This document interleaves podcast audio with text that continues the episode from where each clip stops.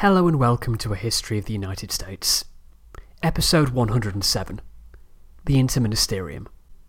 Our last episode was a busy one, in which we really mixed things up. Rather than looking at how unorganised the British were on the northern frontier in North America, we looked at how unorganised they were on the western frontier.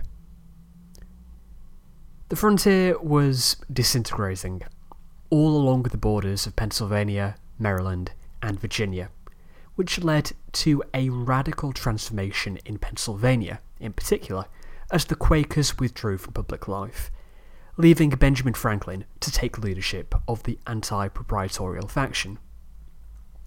We looked at why things were going so badly for the British, in particular, at how Loudon was alienating American support. This took us to the end of seventeen fifty-six, and caught us up with events in London, where Newcastle's ministry had fallen and Pitt had taken control under the figurehead ministry of the Duke of Devonshire. We'll begin today by zooming out and looking at the big picture again, as the war unfolded across the globe in seventeen fifty-seven. Remember, the Seven Years' War can be broken down into roughly four separate conflicts. The French and Indian War in North America, the Pomeranian War in North Europe, the Third Silesian War in Central Europe, and the Third Carnatic War in India. We'll start with Prussia, who had launched the war in seventeen fifty-six with their successful but costly invasion of Saxony, and, in retaliation, the Austrians had partially reoccupied Silesia, which the Prussians had taken from the Austrians in the War of the Austrian Succession. Frederick of Prussia began seventeen fifty-seven by moving southwards out of Saxony and into Bohemia, where he won a great victory against sixty thousand Austrians in the Battle of Prague. But he suffered significant losses and didn't feel strong enough to storm the city, instead putting it under siege. Another Austrian force then moved around and cut off his supply lines, leaving Frederick in a tricky position. He decided to attack the second Austrian force near Cullen, which resulted in a bitter defeat, with the Prussians losing fourteen thousand men, nearly half of their force. Frederick was forced to withdraw from Bohemia. This was only the start of the woes for the Prussians.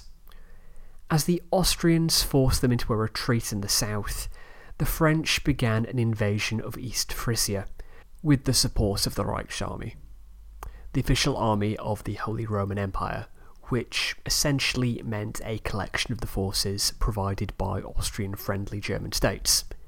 Meanwhile, the Swedes prepared for war in the north, hoping to retake Pomerania from Prussia, as they had lost it at the end of the Great Northern War in seventeen twenty. And then there was the Russian threat, as storm clouds gathered in the east. Meanwhile, an utterly bizarre situation was occurring in Westminster, even for British standards. For this to make sense, we need to look at the circumstances of Pitt's rise to power. Newcastle was Prime Minister and needed support in the Commons, so he allied himself with Henry Fox. Newcastle became increasingly unpopular, and Fox resigned. This allowed the Ministry of Devonshire to form, with Pitt in control behind the scenes as Southern Secretary. However, Pitt was handicapped by two main problems. One, his closeness to the Leicester House faction and the future King George the Third, made King George the Second hate him. While Parliament was the senior partner in government, the monarchy was not unimportant. Then there was the added complication of Newcastle. Newcastle had been in politics for the better part of forty years and had a formidable political network. Even out of office, many in Parliament took Newcastle's opinions into account. Pitt's policies had, therefore, remained largely similar. He remained committed to funding German states to defend Hanover. He refused to commit any British troops to defend it. Prussia was to fight the war on the continent, while the strength of the army and navy would be increased, with the intention of Loudon leading a march on Quebec. A home regiment was also raised, which, interestingly, Edward Gibbon served in as a captain. Yes, that Edward Gibbon. As soon as Pitt did something King George disagreed with, specifically suggesting clemency for Admiral Byng in April seventeen fifty-seven, Pitt was thrown out of office. Fox and Cumberland planned for Fox to step in as Prime Minister, but this needed the support of Newcastle if it were going to happen. Newcastle didn't particularly like Cumberland. Remember Cumberland's disastrous plans for the North American campaign in seventeen fifty-five, think back to episodes one oh one and one oh two, and Newcastle didn't forgive Fox for his betrayal in seventeen fifty-six that ended his own government. The result of this was a three-month period where the U K had no government. Horace Walpole dubbed it the Inter-Ministerium. Between April and June seventeen fifty-seven, Devonshire presided over a caretaker cabinet, while Britain had no government, not because of political or policy differences, these were all Whigs, but because people didn't like each other. King George wanted Newcastle and Fox to control the government, but Newcastle wouldn't work with Fox. Newcastle wanted to be back in government, but wouldn't return until the royal family stopped feuding and the King and the Leicester House faction reconciled. Pitt, the darling of Leicester House, would only return to government on his own terms, which neither Newcastle nor the King could tolerate. Fox just wanted to return to power, or take money. Britain didn't do anything in the war for three months, while Frederick was fighting in Bohemia and was begging Britain for support. Finally, at the end of June, Pitt and Newcastle were able to come to an agreement.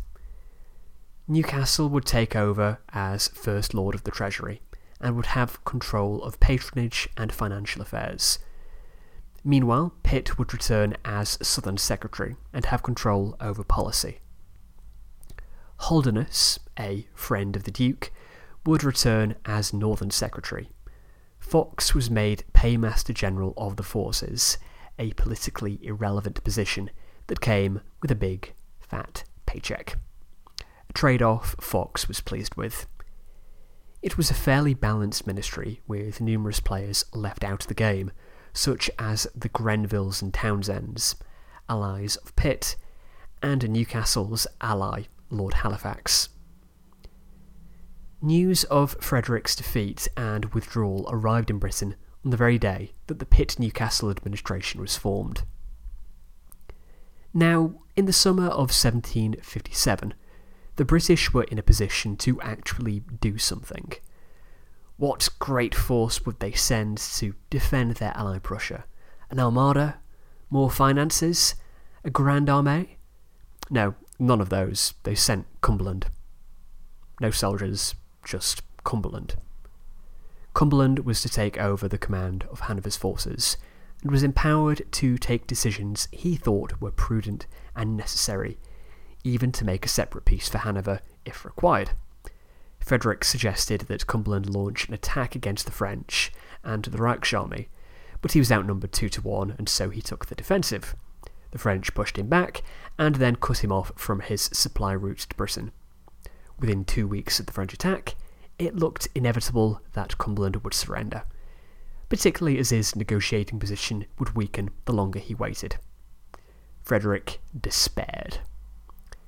He lasted until September eighth.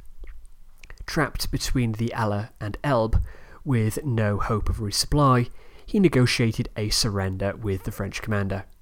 He would return the German allies to their homes, those soldiers that were from Gotha, Hesse and Brunswick. Half of his Hanoverian troops must retreat beyond the Elbe, and the other half remained in French internment camps. Cumberland found the peace agreeable, but in Westminster it was humiliating. Hanover, except for a small neutralised zone, was occupied, and the French could focus on Prussia. Cumberland returned to Britain. His father, the king, said to court, "Here is my son, who has ruined me and disgraced himself." Cumberland resigned his military commissions, and for the time being will exit our narrative. This was a highly significant moment in the course of the war. With Cumberland and Fox now out of the way, Newcastle was in complete control of affairs, and Pitt was in complete control of policy. This can be seen in retrospect as the turning point of the war. Pitt certainly liked to claim that later in life, but for the moment it seemed like yet another disaster. While Hanover falling out of the war was a blow for Frederick, it was just one of many to occur in the late summer and autumn of seventeen fifty-seven. The Swedes finally launched their invasion of Pomerania with nearly twenty thousand troops. And then there was Russia. An army of seventy-five thousand soldiers had been gathering, and finally launched an attack on East Prussia, claiming a victory at the Battle of Gross Jägersdorf. But the Russians then pulled back rather than take Königsberg. Although you may not recognise that name, it's now known as Kaliningrad and is part of the Russian Federation. Specifically, if you look at a map of Russia, you'll see a small enclave of land not connected to the rest of Russia on the Baltic coast, nestled between Poland and Lithuania. That's Kaliningrad. If you'll allow me to go completely off topic for a moment, the story of Kaliningrad is rather interesting. I've always found it odd why there was a bit of Russia not connected to the rest of the country, but until recently never particularly questioned it. I suspect a lot of this has to do with my age. Having grown up in the post-Cold War world, I always think of the Baltic states, Estonia, Latvia and Lithuania, as distinctive countries rather than Soviet socialist republics. At the end of World War Two, Königsberg was claimed by the Soviets and was annexed, but Stalin made the interesting decision to transfer the territory out of the Lithuanian Soviet Socialist Republic and into Russia. Some suspect this was to further distance the Baltic states from the West, which makes sense to me. The Baltics are a very sensitive area to Russia. Russian action in the Ukraine today is intimately connected with the Baltic states joining NATO, after all. Anyway, it, Kaliningrad, as it is now known, was connected to the Russian administrative system rather than Lithuania. This wasn't particularly noticeable during the era of the U S S R, but once the Soviet Union fell apart, it left Kaliningrad as a Russian enclave, and a peculiarity on maps of Europe. But anyway, that is, after all, wildly off topic. The Russian army did not attack Königsberg, but instead withdrew. This was due to supply issues. Russia is huge, a fact that often comes up when looking at Russia's defensive capabilities, but comes up less often when looking at its offensive capacity. It requires extremely long supply lines to support an army in Prussia from Moscow, and so while a seventy-five thousand man army within Prussian borders sounded horrific, in reality Russia had expended its energies for the year. This is where we're going to leave Frederick for the time being. Hanover has surrendered and is occupied by the French in the west. In the north, the Swedes are invading Pomerania. In the east, a large Russian force is looming menacingly, and the Austrians are working on a counterattack in the south. Things were not looking good for the British and Prussians as the winter of seventeen fifty-seven approached. But there was good news from India. The war had not begun well for the British in India. The Nawab of Bengal had attacked Fort William, the base of the British East India Company in Calcutta. Since then, a counterattack had been launched by Lieutenant Colonel Robert Clive, the Deputy Governor of the East India Company's base in Madras. Clive had managed to retake Calcutta and then pushed on to take the whole of Bengal. It was a positive, but India was, at least at the time, viewed as the minor theatre in the war. The main events were Europe and America. Next time out, we'll return to North America and follow the campaigns of Loudon. Thanks for listening.